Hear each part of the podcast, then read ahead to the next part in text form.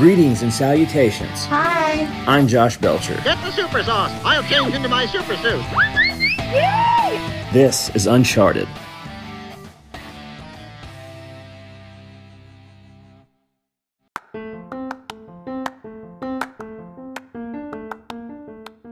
What's up, ladies and gentlemen? Josh Belcher, host of the Uncharted podcast. Got to start out another week with some unfortunate news. As you're all aware, uh, Marvel Comics Black Panther Chadwick Boseman, phenomenal human being, first and foremost, phenomenal actor. Um, not only the Black Panther, but Jackie Robinson. He played James Brown. He played Thurgood Marshall. Just a brilliant human being. Lost his fight at 43 year old, three years old to colon cancer. Uh, may God be with his family and friends, and may he rest in peace. That was heartbreaking. Truly hurt my feelings. Didn't know my man was sick, and then it just popped up on a social media feed.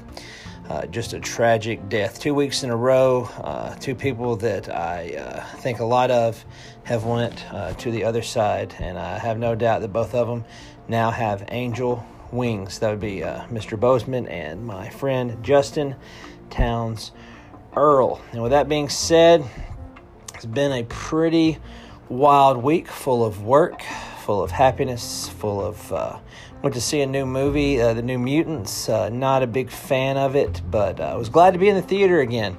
I didn't have social distancing as an issue as I got to sit next to my date, uh, so I enjoyed that. Felt a little bit normal, and but uh, should have went and saw Bill and Ted. I think, in my opinion. But you know, gave the lady the choice, so it is what it is. Uh, this week's podcast, we have two amazing guests. We have Ryland Steen. He is a phenomenal drummer. The man plays drums for America. You know, Horse with No Name, uh, Ventura Highway, You Can Do Magic, and of course, one of my personal favorites from the cartoon when I was a kid, The Last Unicorn. We talk about all of that and a lot more. Uh, Ryland's an awesome interview. He's got a great singing voice too. New album uh, came out on the streaming. You can stream it wherever you stream things. That was a lot of the word streaming, uh, but check it out. Spotify is the first one that comes to mind for me. Last but not least, on the Uncharted podcast, we have the boy wonder himself, Burt Ward, the man who played Robin in the 60s television smash hit Batman alongside Adam West in honor of National Dog Day. Uh, my favorite animal on earth, the canine. Uh, Mr. Burt Ward has a dog food company called Gentle Giants. We discuss that. We discuss his history and some of the Robin uh, things from Batman, some of his experiences. Robin turned 80 this year, and we talk about the fact that he has 50 full mastiff sized Great Dane dogs occupying his home. So we have Ryland Steen, drummer extraordinaire, and Mr. Boy Wonder Robin himself, Burt Ward, on the Uncharted podcast. I'm going to quit flapping my jaws about this and start flapping my jaws talking to them. That's all coming up next. Here we go. Enjoy. Thank you.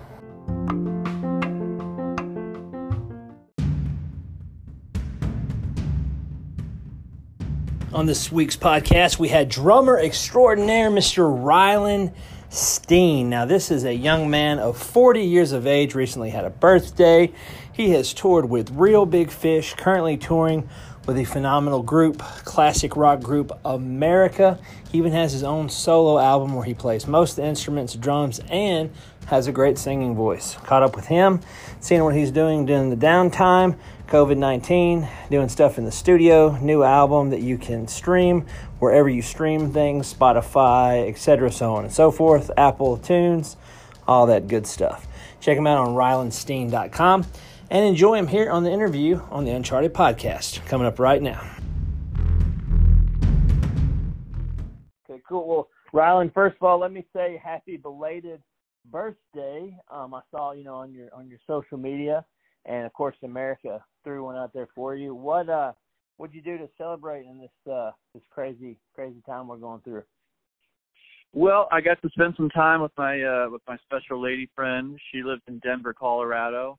Um I live in uh I still live in Orange County, California, but I I stayed there for a while and um and uh we we got to have a a lovely day. We went on a hike and ate some pizza and drank some whiskey, so it was a good day.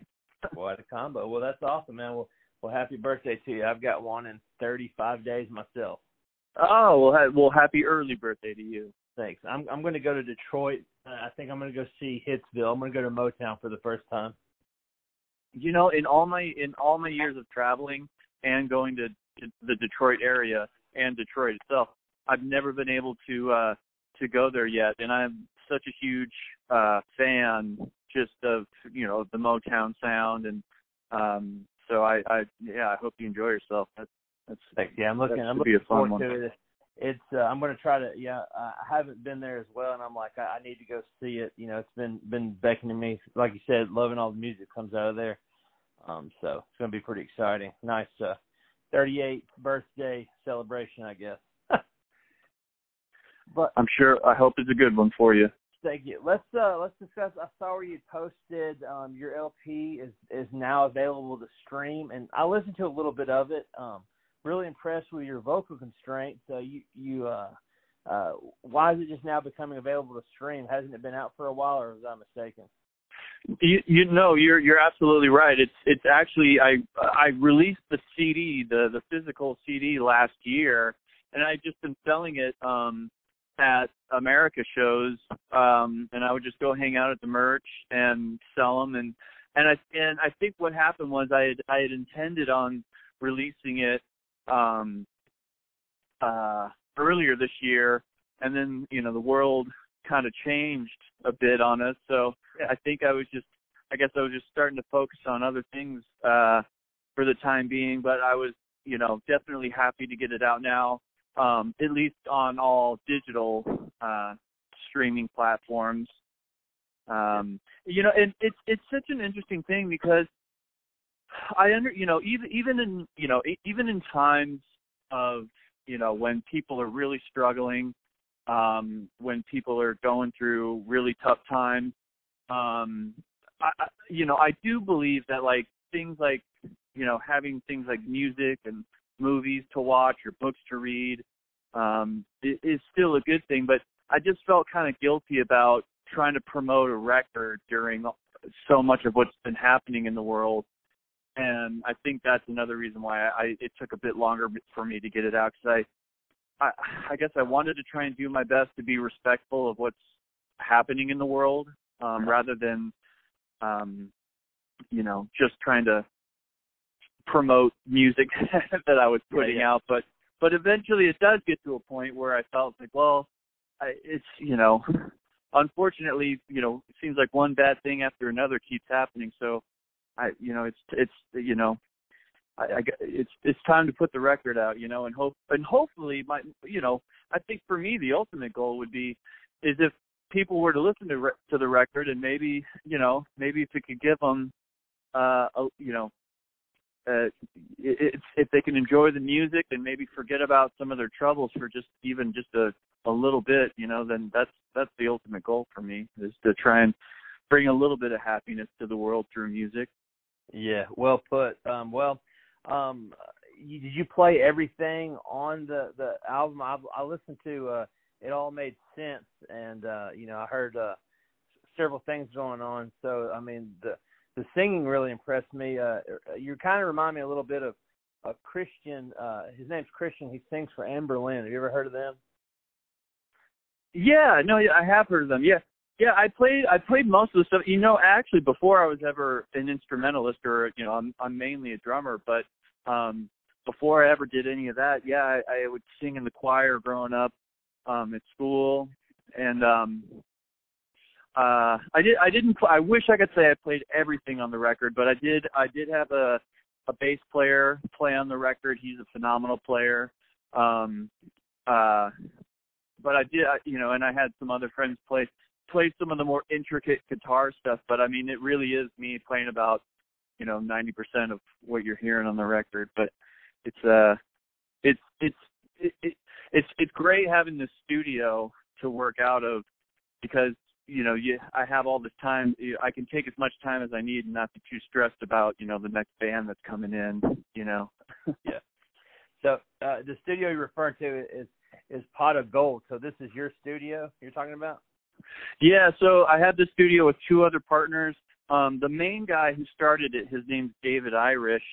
and he actually does. Um, he also tours with a ska band called the Interrupters. He's their he does their front house uh, sound, but um, he was he was really the one who who uh, it was his dream to start the studio, and I was just lucky enough to sort of you know uh, ride along with him, you know, with on this on this journey of the studio, and um, and it's a it's you know, and especially this year, it's been a it's been a blessing to have this place just you know in order you know because we can't go out necessarily and play shows at this point. So it's it's not been nice to be able to still create music and record it here at the studio yeah i i looked at it on your website. It's a really nice studio. Where uh, where is it located? Uh it's located in the city of orange uh in orange county california.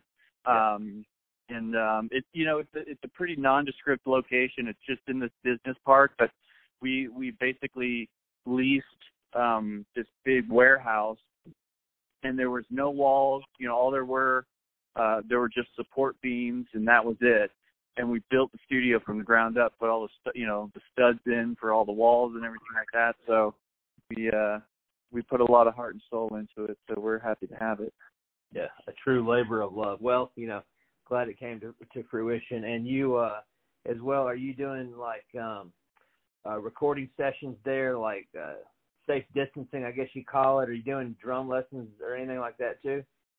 Haven't been doing any drum lessons, but yeah, I've been. um So nowadays, um well, so when we do have bands in here, we're lucky enough that we have like a vocal uh, isolation booth. We have we have four different rooms that we can um uh we can put musicians in.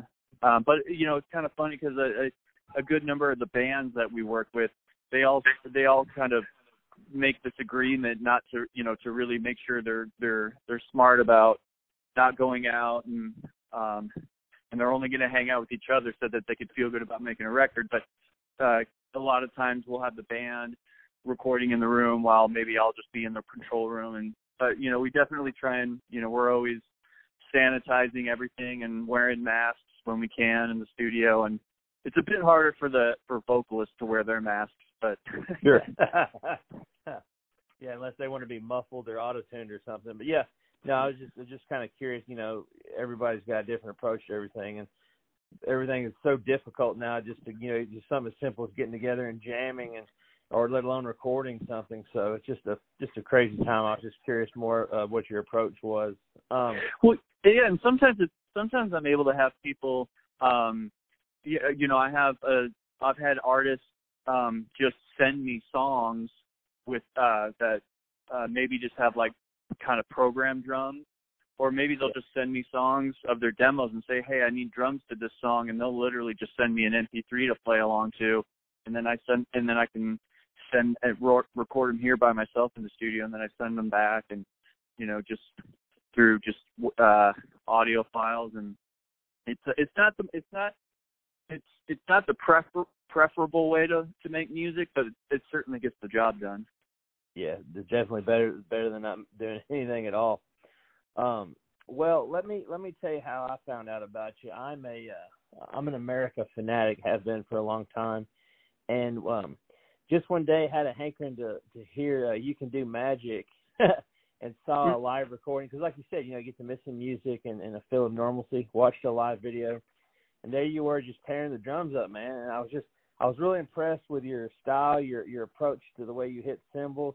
It's almost like you're swatting a tennis like with a tennis racket. Like how did how did how did you develop that style? I've never seen uh, you know, cymbal play quite like that. I was just kind of curious.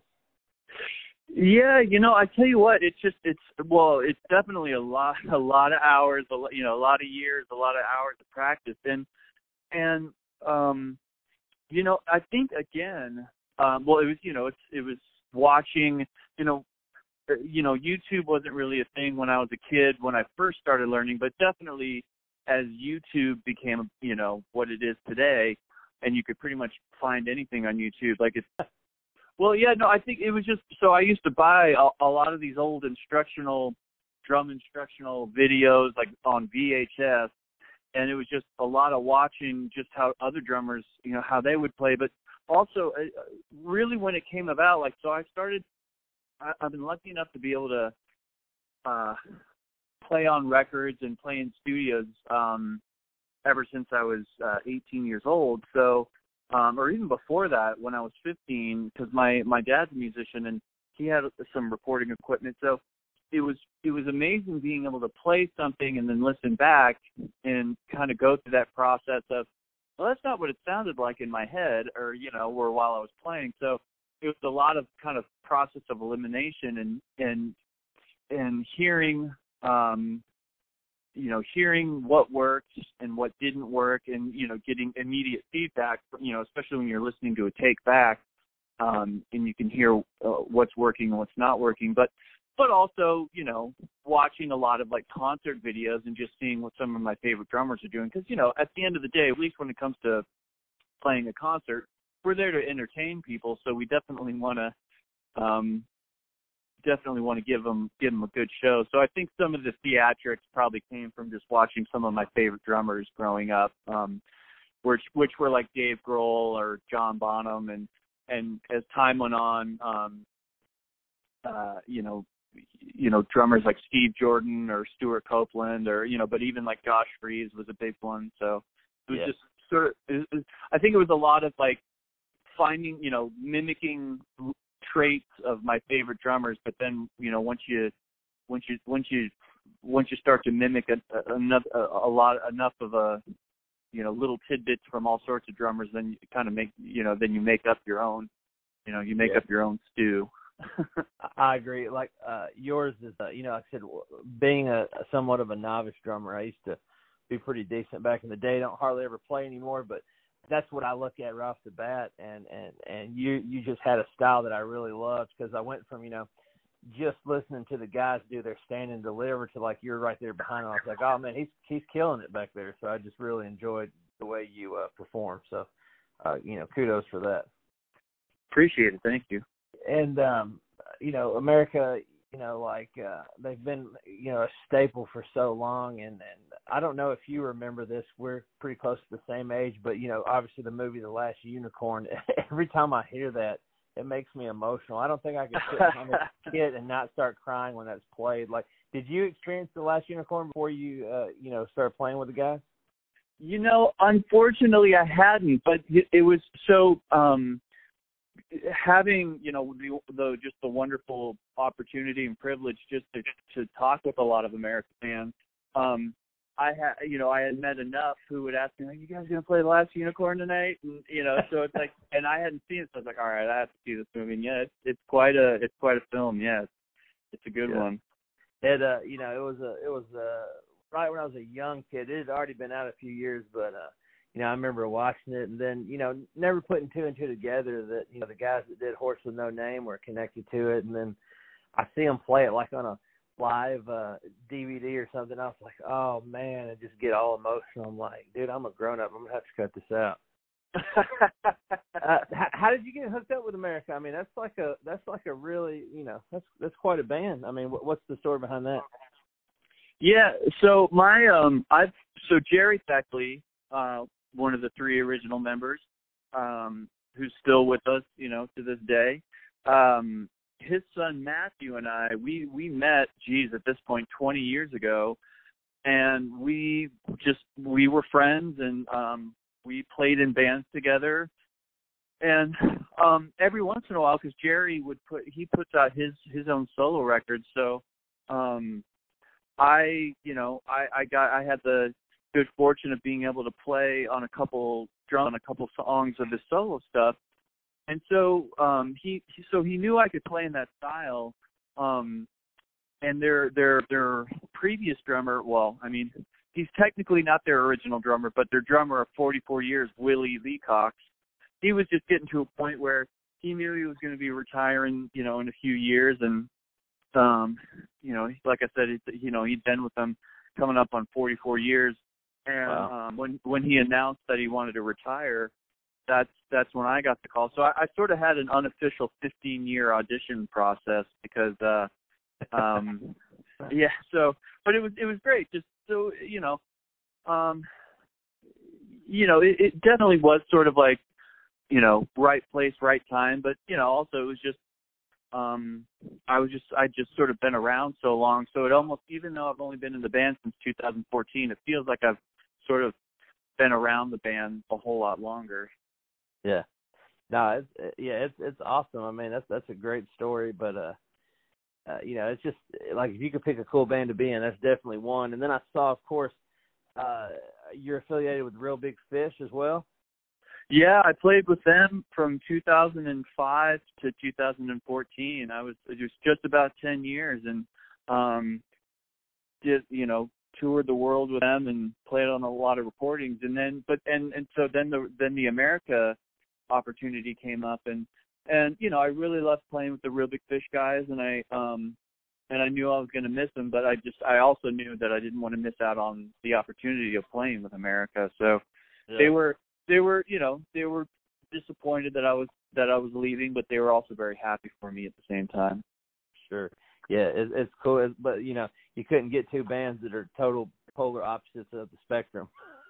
and there and there was definitely there was definitely a bit of a, a you know a learning curve that had to happen. I I I, originally uh, learned how to play drums playing along to just these mixed tapes that my dad would make for me, and you know there'd be a lot of Beatles and Rolling Stones and and bands like America. So I I sort of that's that's sort of the style of music I I originally learned how to play in, but um but yeah when you kind of play as like a punk rock ska you know drummer for uh for about 10 years where it's basically play as loud and as fast as you can.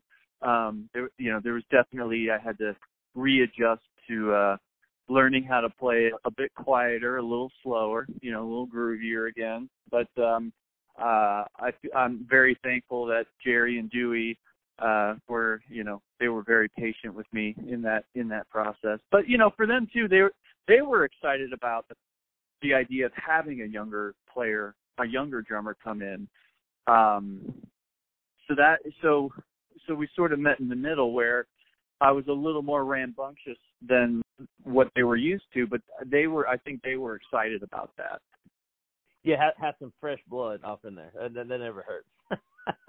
yeah, yeah, well, and and you know it was and it was fun kind of getting the response of fans that had had had been coming to the shows for many years, where maybe we were playing a lot of the same songs, but they just but they sounded almost so different to them. So it was like, oh, cool. We get to. It's almost like we get to experience these songs all over again. You know, fresh and new. Uh, yeah, man, that's awesome. Yeah, I like it. And uh, and plus, it seems like you know, looking at some of your pictures, these people that meet you, you seem like a popular guy when it's time to do meet and greets as well. Well, I, I really enjoy meeting people and and getting to talk with the people that come to the shows because you know I I, they, without without them, you know, we're nothing. yeah, so yeah. I sure. every day, every day, I just I'm I'm I'm so grateful that I get to be a part of of just playing music and um and can actually you know keep the bills paid just from from doing that. You know, that's I, I every day I'm so thankful for that. Yeah, that, that's awesome to hear, man. It's it's cool to you know talk to somebody that, that's cool like you to me. I think you're awesome and to be so humble about it, that just makes it great. Because I mean, you know, if you if you never lose sight of uh, like that, you know, the the end game that you know you get to do what you love. That's just what makes it all worth it. So that's cool. I'm, I'm glad you said that, man. That's awesome.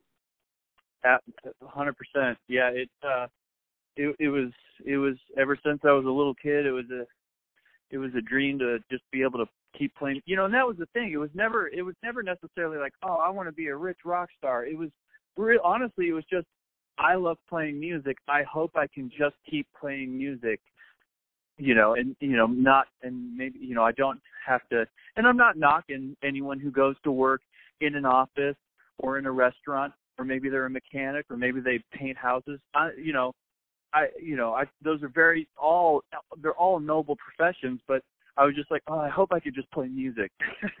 so, oh no, I know, I'm I'm with you. Like, uh yeah, I I just feel like you know you just you you definitely uh, you appreciate your opportunity, just not not taking it for granted. Because like I said, yeah, that that would be the dream. You know, like like me, I've got I've got two uh, uh, blue collar gigs, if you will, and then uh, my uh, passion now is, is is interviewing people that you know, especially you know people play music that interest me on this little podcast, but it's always good when you talk to somebody and, and, and they really enjoy it. So it just uh, it makes me just uh, you know appreciate it that much more. it's yeah. Well, it's it's it's a, it's a it's it's a it's a fun life. It's a it's it's been a fun life to uh you know to be a part of. Sure, no doubt. What and I noticed too, uh you, you kind of use a little compact kit. You don't you don't uh have too much luggage around you. Is a four piece and just a couple of cymbals, or, or what's your setup like now? Yeah, so uh pretty much it. Um, I think a lot of it just comes from so kind of the the, the guy who really inspired me to want to play drums was seeing Dave Grohl play with Nirvana.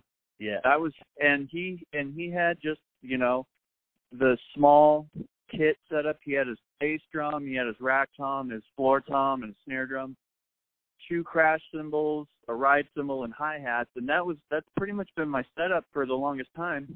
With America though, just for some of the songs for those congas, I have a, a, a two congas off to my left and then um I have a couple of cowbells set up to my right.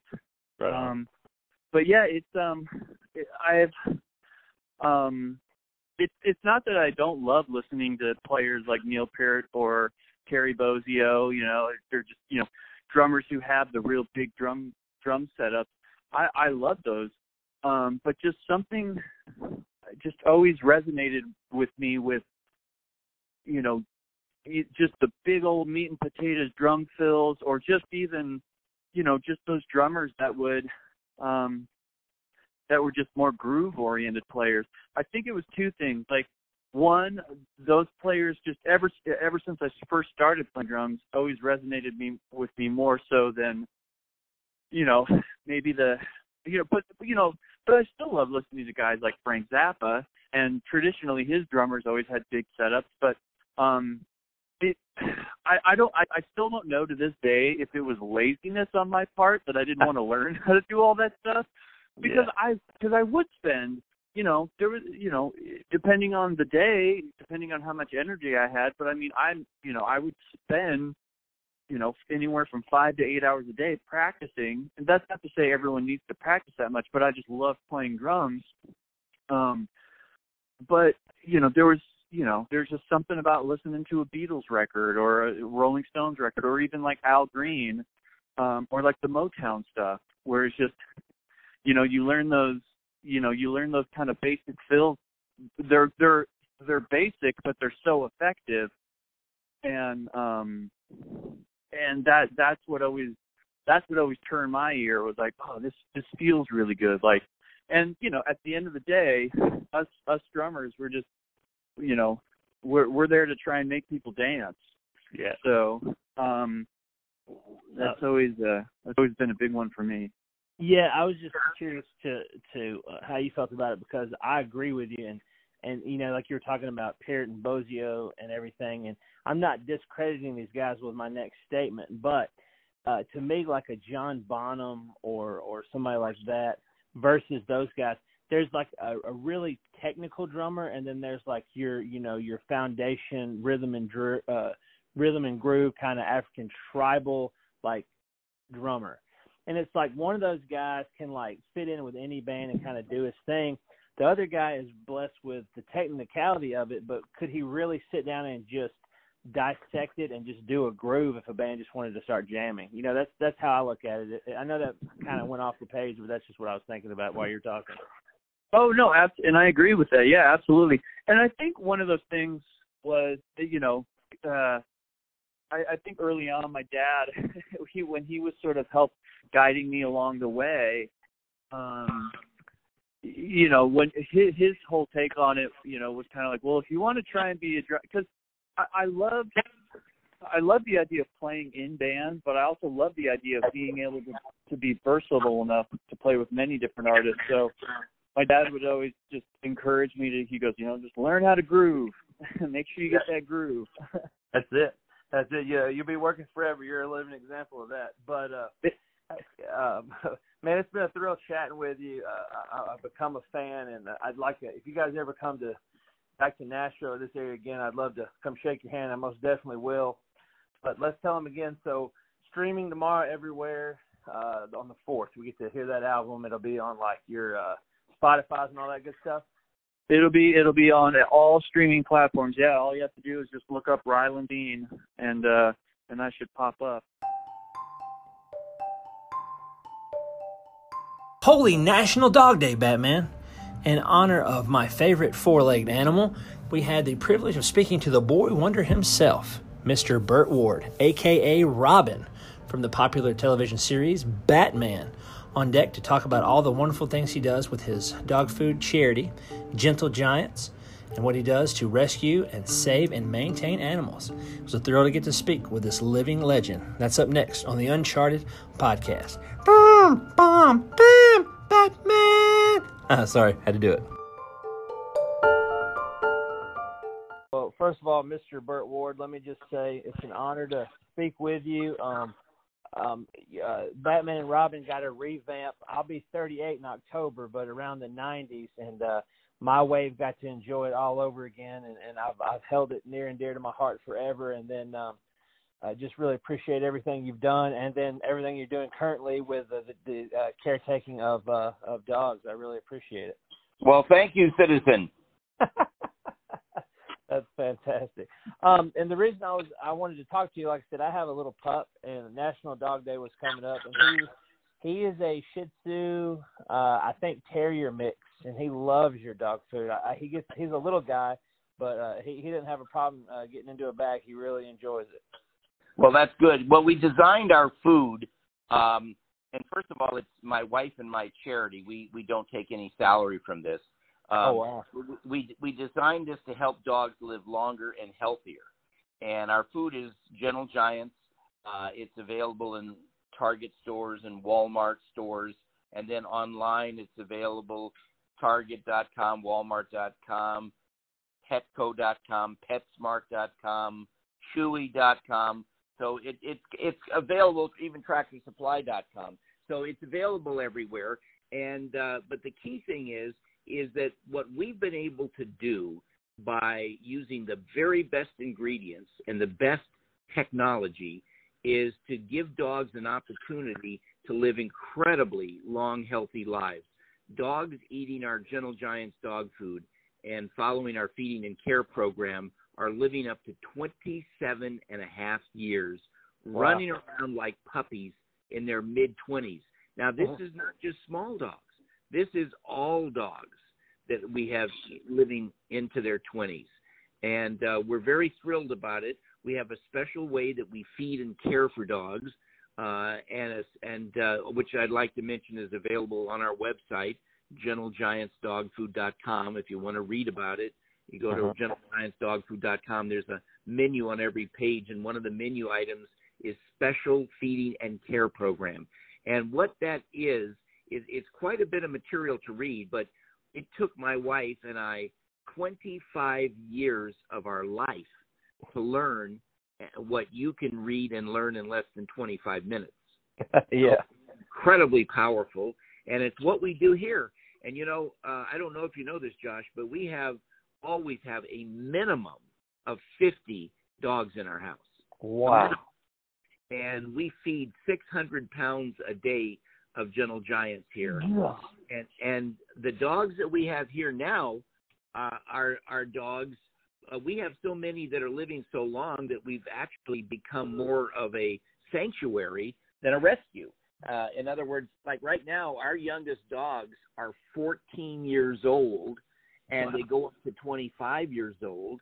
But these are giant breeds primarily. I mean, we have some small breeds, but we have the giants and we're talking about breeds like mastiffs and Irish wolfhounds that only live six to eight years, uh, mm-hmm. uh, Great Danes that live seven to nine years, and and our youngest dogs are 14. In other words, every, just about every dog we have here right now uh, has already lived more than twice their normal lifespan.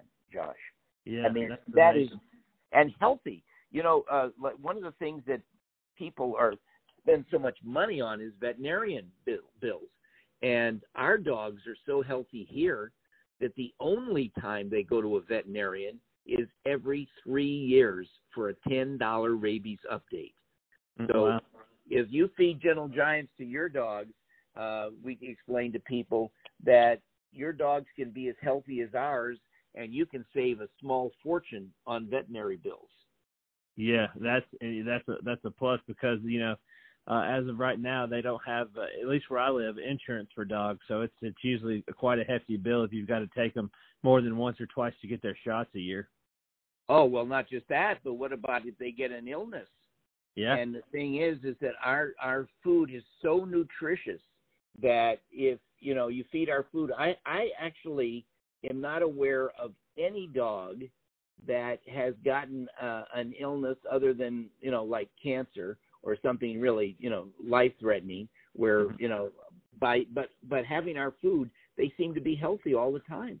I just people that they tell me all the time because they call and they say you know we're so thrilled. Like one guy called and he has a or he had a german shepherd. His his dog just recently died but 23 years old Wow. and he said he ran around like a puppy up until the day that you know he died and and and that is pretty amazing when the average dog only lives seven years now Yeah. smaller dogs like yours would you know live 12 14 years but to have a german shepherd live 23 years and he said up until the day he was gone dog was healthy you know and they what they you normally say is that when they lose them they go to sleep and they just don't wake up and you know if you got to go that's got to be the best way to go Yeah, no, I agree. You know, where you don't have to put them down or they're suffering at all. But exactly. yeah, that's what that's what amazed me. And you know, you were talking about your website, and then I was looking at it, and and uh, you know, all those dogs in your bed with you. It I was like, wow, how do you have mo- room to move? And and like you said, you you keep them all, so that's so impressive. I mean, that's that's these are big dogs. I mean, it's like uh, they're almost like uh, small cattle, I would say. Well, yeah. Well, let me tell you how big we have. Uh, we have some that are what they call giant breed dogs. So, like, we have one dog. His name is Sammy. He stands up on his hind legs. Okay, he's seven feet five inches tall, Wow. four inches taller than Shaquille O'Neal, the basketball player, and and and weighs two hundred and eighty-five pounds. We, we used to have the largest dog in the world. His that largest dog was named Avalanche. I mean, and he was like an avalanche. Let me tell you, he was also seven foot five, but he weighed three hundred and five pounds. wow, that's impressive. And and let me tell you what's so great about Avalanche. He, if you're sitting down, he loves to sit in your lap. He would come over and you'd be petting the dog, and so quickly you wouldn't even know it happened. All of a sudden, 305 pounds in your lap, and no one, no one ever was able to get up once he sat in your lap. I'd have to get him to get off. Nobody, you live for you're sitting and have 305 pounds in your lap, impossible to get off. But he just loved people so much, just such a loving animal. And that's another thing. Our dogs, and in fact, listen here. What do you hear behind me? Do you hear anything? I do, yeah. Yeah, but but no, but listen, you don't hear anything. And I got 20 in this room with me. Really? They don't make a sound. They're all trained not to bark unless they sense danger. So Wow. our house is so quiet, and it's so funny because when we would do our adoptions, uh, people would come here and they say, "Well, we're looking for the rescue." Well, this is Gentle Giants. Say, really? Well, we don't see any dogs. Oh, well, they're all in our house. And then they'd pause for a minute and they'd listen and hear nothing. They say, "Well, we don't hear anything." I mean, you can't really have all these dogs in your house. I mean, we don't hear a sound, zero. And Yeah. only when we actually would bring them out would people say, "I can't believe it. There really are in your house." In other words, nobody knows that you know because they're so quiet. And the reason they're quiet is they're content and they're happy and they not only love us but they love each other. So we're expert trainers and we bring out the best in dogs. And uh, you know, it's something. It's so funny because people say, "Well, you know, you, you played Robin on Batman. What's that got to do with dogs?" I said, "Well, it has everything. Think of it this way: in Gotham City, we were saving the citizens of Gotham, right? Well, yeah. now uh, uh, I'm saving the dogs. I say, you know, it's kind of like I like to say that I was the Caped Crusader, and now I am the Canine Crusader. That's awesome. Yeah, that's fantastic. Um, uh, well, that brings up another question. Uh, so, do they go to the restroom outside? Or are they are they are all these dogs house trained? Every single one. Every Wow. we don't have any accidents in the house. None, That's zero. so- That's so and, impressive. and they're very clean. You know, we of course we we bathe them and stuff like that, but they're very clean. We have um, we we have sprayed our property with uh, special stuff so that we don't have any ticks, we don't have any fleas. In other words, it's um, it, it, it's it's an environment that they're very healthy. Our dogs aren't scratching, they aren't itching, they don't have hot spots, they don't have allergies. Our food, Gentle Giants, is hypoallergenic so that we don't have those issues. And we now have, in addition to our chicken feast, we have uh, real beef with real bacon, and we have a salmon, wild caught salmon from Alaska recipe. Uh, and, and everything is so healthy that the dogs just do well. And because we feed them, uh, you see, a part of our feeding program, one of the reasons our dogs live so long is that we feed them smaller, more frequent meals. Uh, most people only feed their dogs once, twice, or three times a day at the most. We feed every dog here a minimum of five or more times a day, but smaller meals. So, for example, um, it, whatever you would feed your dog, let's say you were feeding the dog twice a day, okay, and the average sized dog, you know, like a retriever or shepherd or something like that, they Mhm. would get about two and a half cups twice a day, which is like a five cups of food total in a 24 hour period. So instead of two and a half cups twice a day, we would feed one cup five times a day. So it's the same amount, but it's spread over smaller, more frequent meals. And what that does is allows the dog to have less digestive energy that's expended instead of having a big meal in their stomach. Kind of like, you know, if you've ever gone out and gone to a buffet or eaten too much, you come home and you literally have to lie down to digest your food. Well, people people uh, don't realize that if you only feed your dog once or twice a day, you are making that dog's body go through that massive digestive effort, and it shortens their life. You see, what happens with most dogs, um, Josh, is that by the time they're seven or eight years old, now again, you have a small dog, so you can add three or four years to that. But with the average sized dog, uh, by the time it's seven or eight years old, it starts to have a problem getting up. It starts to have a problem walking. Okay, and within a few years, it can't get up anymore. And at that point, when the dog starts pooping and peeing on itself, that's when people take it to the vet to be euthanized, put to sleep. And and it's so sad because even even though they do that, the dog is mentally perfectly alert. Okay? And the dog trusts you that you would never do anything to harm him. And it's so sad. Well, so people say, Well, I don't understand, Burt. My dog is you know, his body is wearing out. How can your dogs run around like puppies in their mid twenties? And it's because we've taught dogs how to conserve energy. That's one of our secrets to longevity. Is they don't expend all of that energy. You know, it's kind of Mhm. like remember on Batman we had these hourglasses where like Catwoman or whatever would turn this hourglass over in the sand would like be coming through this hourglass. You know, kind of like the sands of time are running out. Yeah, well, sure. we we compare that to a dog's energy, life energy to be able to get up, to walk, to run, to play, just to be able to function. And so what we do differently than what other people do is that everything we do with the dog is designed to minimize the wear and tear on their body. And when you minimize that wear and tear, their bodies last longer.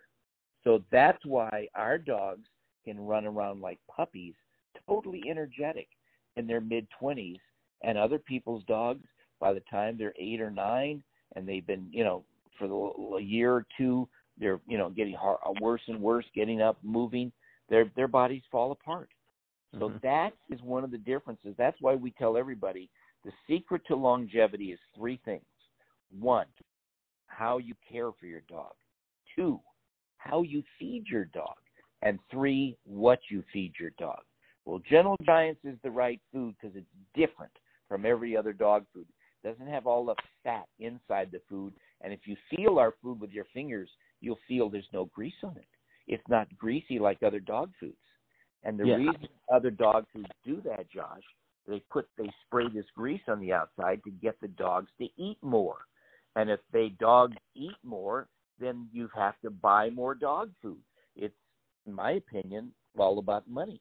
Whereas our attitude is we don't want the dogs to eat more. We want the dogs to live longer and healthier. So Mhm. dogs eating gentle giants actually eat about a third less of our food. You don't even have to limit them once you train them to our special feeding care program. Our dogs self regulate how much they eat. And they never overeat. They never gain too much weight. They're always healthy and happy. Yeah, that's one thing I noticed. Like you said, when I first opened the bag, first of all, I admired the bag because it had all that colorful pictures and everything on it, and all the stories. But um I did notice that when when you know I first uh, introduced Leo, my dog, to it, it is it's very clean food. Like you said, you don't feel it's not oily and it doesn't have uh, like it's not flaky like some food. Like if that Right. makes sense, it's like crusty like. Right. Well, uh, everything in there is pure nutrition. No fillers, no no preservatives, no chemicals. Everything in in our food is totally healthy for the dog. And when you do that, you honestly, the, you know, it's you when you put the right things together and you use the best, you get the best results. hmm Yeah, no, no doubt, and it's and it's it's reasonably priced, and, and like I said, Leo's a fan, so um, uh, I ordered online, but I did discover, like you said, it, it was at our local Walmart, so we've stocked up on it, and, and he seems to enjoy it. It's, it's a real great dog food, and I appreciate you taking the time to to go through all this to to provide that for dogs, because the last thing you want to do is is uh, is lose your dog prematurely or earlier than you than you have to because you know like I'm sure you do the same like me. I get attached to the little fellas and, and want them to live as healthy and as long as they can. Yeah, I agree with you. I'm attached to 50 of them. I mean, a minimum of 50 because we always have at least 50 in our house. And Wow. that's how, when you see, we've rescued more than 15,500 dogs in 26 years. Every one of those 15,500 has lived in our house with us. wow, that's incredible, and that's that's uh, very very uh, honorable to to take care of dogs that otherwise wouldn't have a fighting chance. You know, because a lot of people. Uh, they see a big beautiful dog like that and they think you know like you described they're gonna they're gonna eat and tear up everything and I just think it's impressive that you've got them all, you know, like you said, so trained because you don't hear them or anything. That's got to be some kind of world record. well, you know, the thing is, is that when dogs are happy and content, they they don't make noise. hmm That makes perfect sense. Uh, you know, Yeah, kind, of, kind of like wonderful. kind of like a baby. It, when a baby needs something, that's when it usually starts crying or whatever. Exactly, you got it exactly right. Yeah, that's that's amazing. I, I really that's just that's awesome. And like I said, I'm a fan. And another thing you do that I want to give you credit for that I saw on your website is that um, you get an option when you buy this food. Um, you get, can get a can of food, or you can get an autographed picture. Which I've seen some uh, pictures of yours and uh, Mr. Adam West, and they are not inexpensive. And you're giving them away with buying the food. That's that's really really generous in my opinion. Well, we we we love it. We love them so much.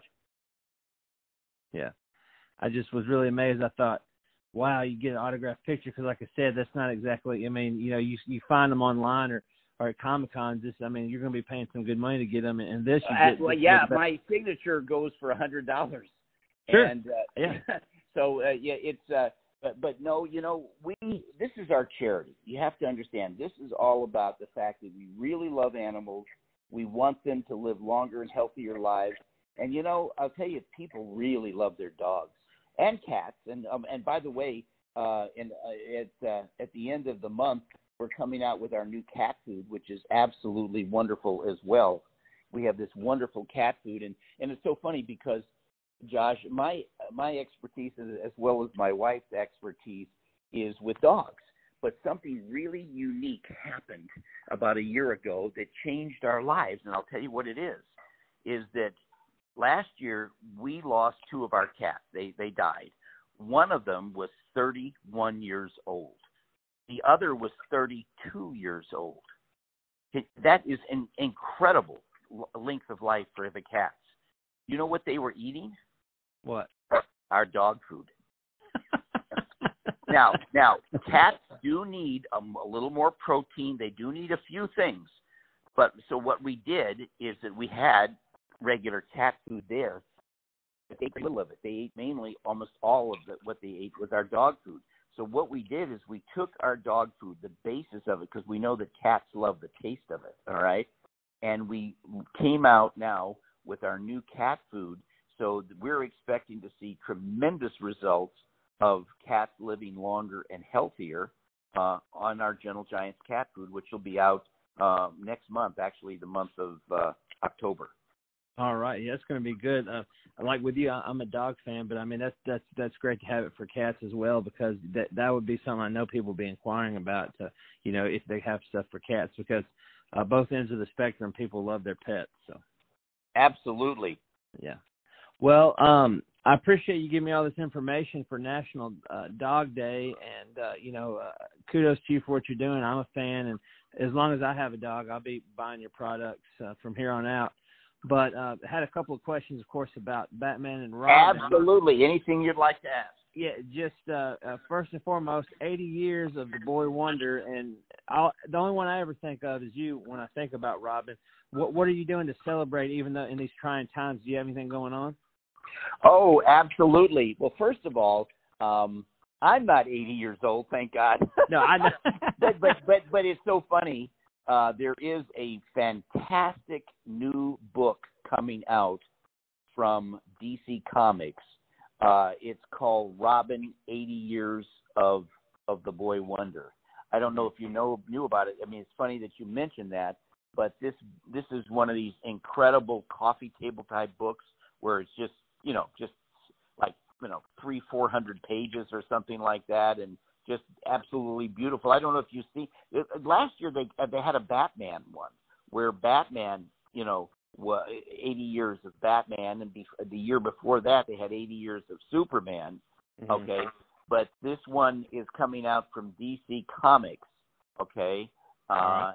and uh, it'll be out. In fact, it's supposed to be out now, so between now and the 15th of September, and uh, I suggest that uh, anybody that is a Batman fan pick up a copy of it, and they may find an inter- interesting su- surprise inside that beautiful book. Awesome. Well, I'm definitely, I, as you mentioned that, I circled it in my notes here. I'll be looking at that uh, when we get finished speaking. Um, uh, but that's just incredible. Yeah. Um, you know, looking looking back, and I've I've been a fan of both for so long. Well, uh, another question is, of course, with Robert Pattinson playing the new Batman. Um, my question was, do you like him as the Cape Crusader, and do you think Robin will be in any of the current movies? Because it seems like every two or three years they're making another Batman saga. Yes, but you know, I'll tell you, um, the actors that they've hired to play Batman are, are great actors. I mean, every one is great. But in my mind, there's really only one Batman, and yes. that's Adam West.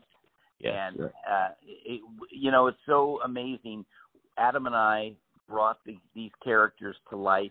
The comic books were from the 30s, and um, the uh, you know when we came out with our television series, it it really was so changing of everything. You know, and it, it took all the color and the zaps and the pows and the Batmobile and the you know that theme music, da na na na na na. You know, it was like it was such a monster hit. And I'll tell you something. Think of it. You might think of it this way: because of our series Batman, it made superheroes super uh-huh. interesting to people, right? I yes. mean, and look how many superhero movies you see now all the time. And one of the things that we did in Batman that we introduced that was never in in filmmaking before, I'll tell you a little secret, was that during the most tense moments, Adam and I, as Batman and Robin, would turn to each other and have some comment, you know, uh, something that's comedic, that's funny, right in the middle of the greatest danger. You you know what I'm saying? And, yeah. now you and, and I'll give you an example of that. So I remember there was a scene where um Batman and Robin are are in this warehouse and all of a sudden Joker's henchmen show up, okay? And there's a whole bunch of them. And and all of a sudden we're confronted by them, and these guys are really ready to do harm to us. Okay, Uh-huh. and I turned to Batman and said, "Gosh, Batman, there's eight of them against two of us. Odds in our favor." you know and, and and and it's that kind of humor well if you look at now think of all these movies all these superhero movies even the ones that aren't superhero movies movies like uh, bad boys and ones like all of these movies you know where they Yeah. have you know something really dangerous really just threatening and then all of a sudden there's a little comic relief you know they Yeah. call it where there's some funny things that they'll say and it just people love it but Yeah. we introduced it it was Adam and I that created that, you know, in in entertainment. Yeah, no, I agree, and it was so colorful and it was so wonderful. You were bringing up like comic relief. I was just thinking. Uh, I just happened to watch the other day uh, uh, the episode where uh, you two were in the stamp factory. Um, I, obviously, uh, Green Hornet and Kato were a part of that, but um, pausing in the middle of it, and Batman reaches in the back of his utility belt and just happens to have a thermos to put the soup in. I was just, it just made me laugh because I'm thinking of all the stuff in your belt, you've got a soup, a soup thermos in there. Exactly, and it's that kind of and and you know at the time people it was so funny because Batman appeals to every age, Josh. You know, Yeah. for kids it was hero worship. Oh my gosh, every kid at that age, you know, anywhere from three or four years old up to 14 or 15 years old. I mean, they just went crazy. They it was superhero worship. You know what I Yeah. mean? I mean, every kid wanted to be like Batman and Robin, and and then the then for adults it was the nostalgia of the comic book. You know, they all had remembered reading the comic book, and now you know you you know it was brought to life. And then there was a third audience, which was the at the time the hardest audience to get, and that was the teenagers and college kids. And in those days, okay, in the 60s, it was a period when nobody wanted to be inside watching television. They all wanted to be outside, you know, like at uh, you know festivals or you know dri cruising around, you know, drive in on a Friday night. I mean, it was all, you know what I mean, that kind of a kind of a world. And yet, Batman was so popular with teenagers and college kids uh, that, uh, like, I was told by so many people that on a on a on a Tuesday and Thursday night, you had to get into the uh, at at the colleges eh, wherever they were holding they had have their televisions. You had to get in there like an hour and a half early just to get a seat. People wanted to waiting to see Batman, and and one of the reasons why why the college kids and the teenagers uh, liked it so much is that the double meanings and the very suggestive things we said. You see, for kids, I mean, Batman was written funny, okay, but we played it straight. So for kids, it was very serious, you know, hero worship. For the Yeah. adults, it was that again the nostalgia of oh, you know, here bringing a comic book to life.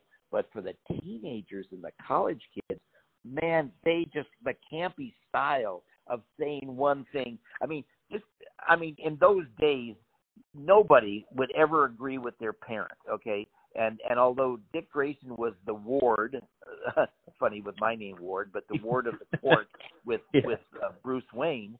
Okay, nobody in that period of time would say, "Gosh, Dad, you're right." No, I mean, you would you'd rather be killed than say something like that. Sure. So when I would have these lines to Bruce, gosh, Bruce, you're right. I mean, they these kids, these college kids were like torn up laughing so hard because it was just so straight. It was just so follow the straight and narrow. Oh, uh, and it was so funny because uh, you know uh, every mother wanted their daughter to date somebody who was like Robin, just all American, everything good, nothing bad kind of deal. You know what I mean? It was just Yeah. a, it was a, it was an amazing world then, and Batman just w- it made the most of the times that we were in. Yeah.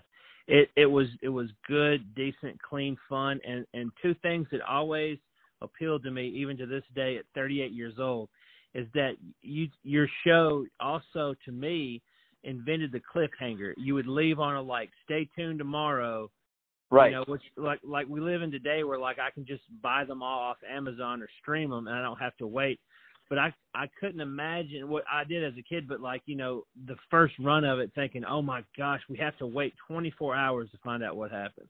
Yeah, exactly. Oh yeah, it was it was it was amazing, and and and and so many kids were so upset that they thought something really bad was going to happen happen to us. You know what I mean? Yeah. And then you know it's uh, and then we of course would um, get out of these things in some of the most unusual ways.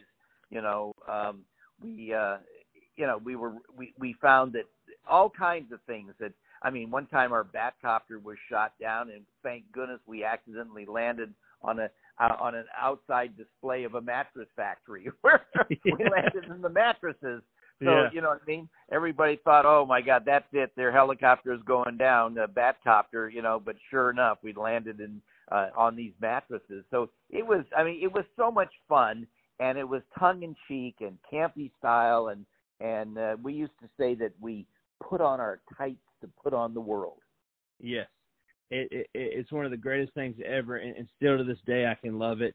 And um, there are so many people I've noticed in my lifetime, including myself.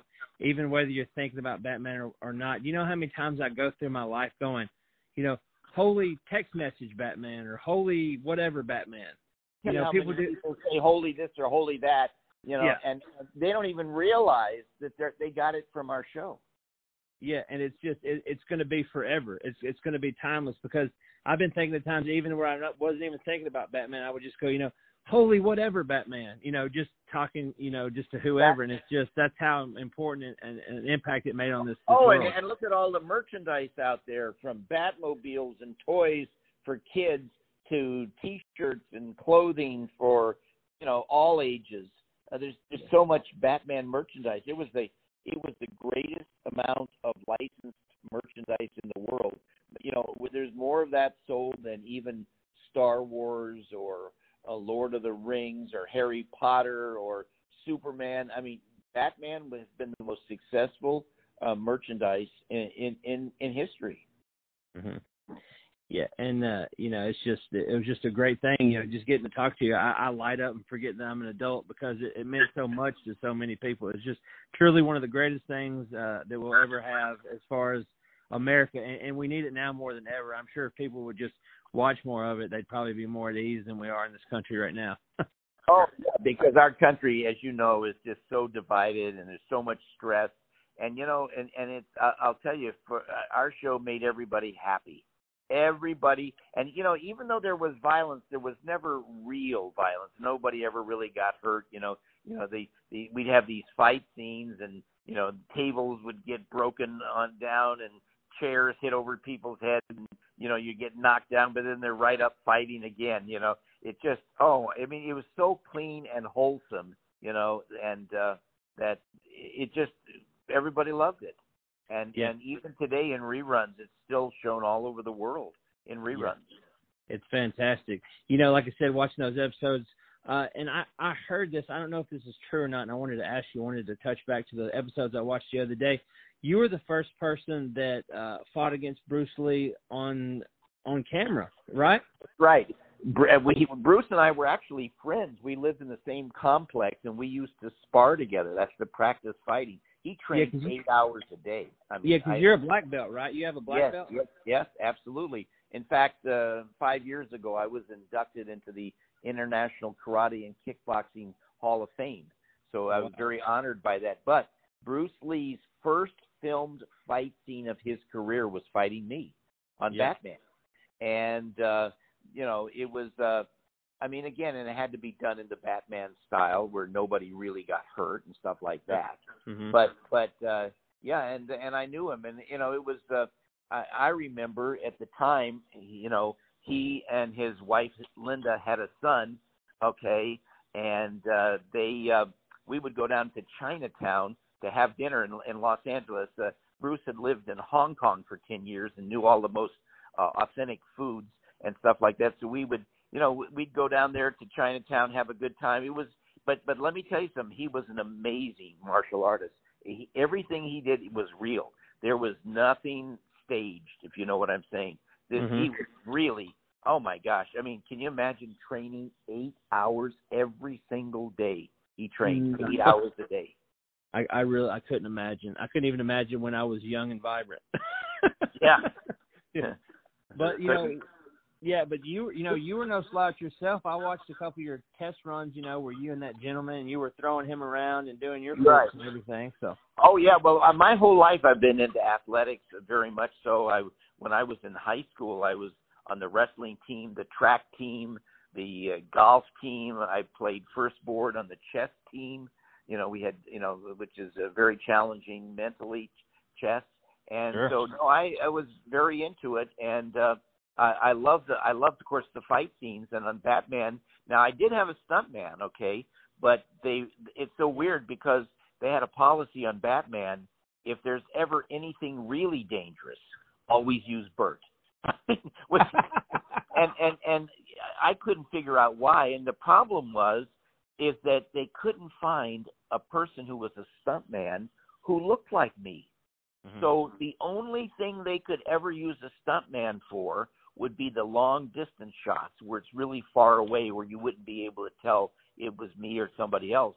But I, I had the, just the nicest guy as a stuntman, but he had a gigantic nose, and I don't have a gigantic nose. so all of this stuff, and and and so I got the really dangerous, you know, things to do. Which, believe me, I was in and out of the emergency hospital a whole bunch of times. It was just a really dangerous show to make, but it was also fun at the same time. yeah, because you how you when you were started, you were you were still a teenager, weren't you? Yeah, I was 20 years old actually when Wow. I got, and then when I turned 21 uh, after we had been filming for about six months. That's amazing. And at that time, you were the most popular 20, 21 year old person in the world. I bet.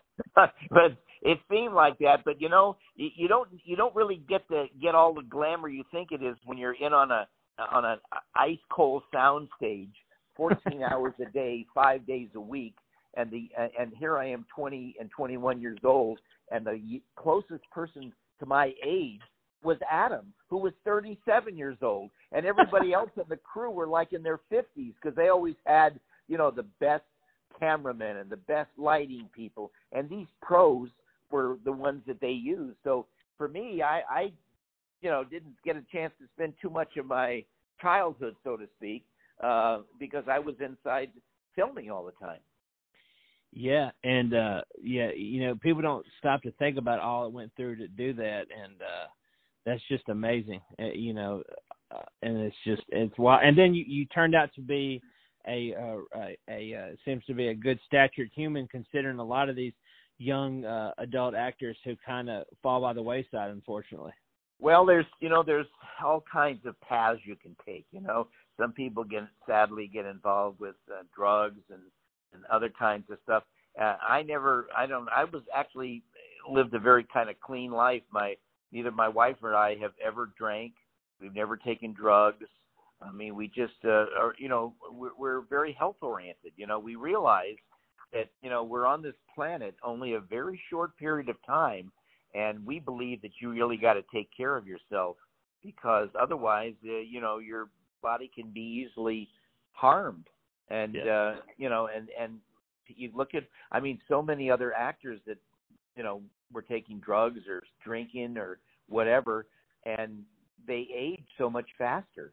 Whereas I never did any of that, and I only tried to do things that were healthy. Try to make sure that you know I never smoked. I mean, nothing, none of that stuff. And and it, as a result, I've been very fortunate in having very good health. Yeah. Well, when uh whenever you do go on to the other side, which is I know to be many years from now, you can you can absolutely say you used every talent you had to the max and, and for good. That's for sure because you've you've created a lot of joy not just for humans but animals as well. So kudos to you for that. My hats off to you. Well, thank you. That's that's very kind. Yeah, this is our charity, our you know rescuing animals, and we've besides dogs, we've also rescued probably 500 cats. We've Wow. rescued horses. We've rescued pigs and goats and sheep, and I mean, you know, we we if you save a life, you save. You know, every life is precious. Sure, I agree. I agree with you 100%, and that's awesome. And uh, this website, uh, GentleGiantsDogFood.com covers it all, like you said. All of the uh, information you need to know, people can just go there. Correct? Absolutely, and not only that, there's a lot of great videos on there. There, you know, I was on the a show called Ellen with Ellen DeGeneres. I Sure. was on Inside Edition. Uh, so many different TV shows that have come out here to film uh, Yeah. because they find it amazing that our dogs are living two and three times their normal lifespan. Yeah, that's impressive. Not to mention you're on Nashville's very own uh, Josh Belcher Uncharted podcast now. there you go. Now I've reached a new height in Yeah. success. You have reached the pinnacle. Well, uh, Mr. Ward, thank you, and I look forward to shaking your hand if uh, the world opens back up and you're in Nashville for a Comic Con. You bet, my friend. And you Um, take care and thank you so much for this wonderful interview. Sure, thank you, sir. And may I have one more question I wanted to ask you? Sure. I know a young lady that adores you. She's 22 years old. Her name is Katie. While I've got this recorded, could you just say something to her so I can record it and send it to her? Okay. Yeah. Um, Whenever you're ready. Here we go. All right. Holy Bat! Hi, Katie. This is Burt Ward, Robin the Boy Wonder, wishing you all the very best and sending you my love. To the Batmobile! That's perfect. You you're one in a million, and it was an honor, and I appreciate you taking the time. Well, wonderful. Thanks a lot, and we'll do it again sometime. Yeah, we'll catch you soon. All right, have a good rest of your uh, evening, and have a good Labor Day. Thank you, sir. Take care. All right, bye. Bye bye now.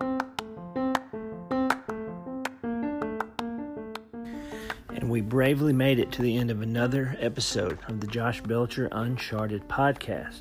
Special thanks to my guests Ryland Steen and Burt Ward. Most importantly, thank you for listening. Without you, there is no podcast, and I really appreciate it. Hope you have an awesome week, a fantastic Labor Day, and remember, I love you for you and where you're at in life. Stay tuned next week as we'll have another awesome episode with really interesting guests, and yours truly leading the helm. For Josh Belcher Uncharted, I'm Josh. We'll see you later. All right, bye.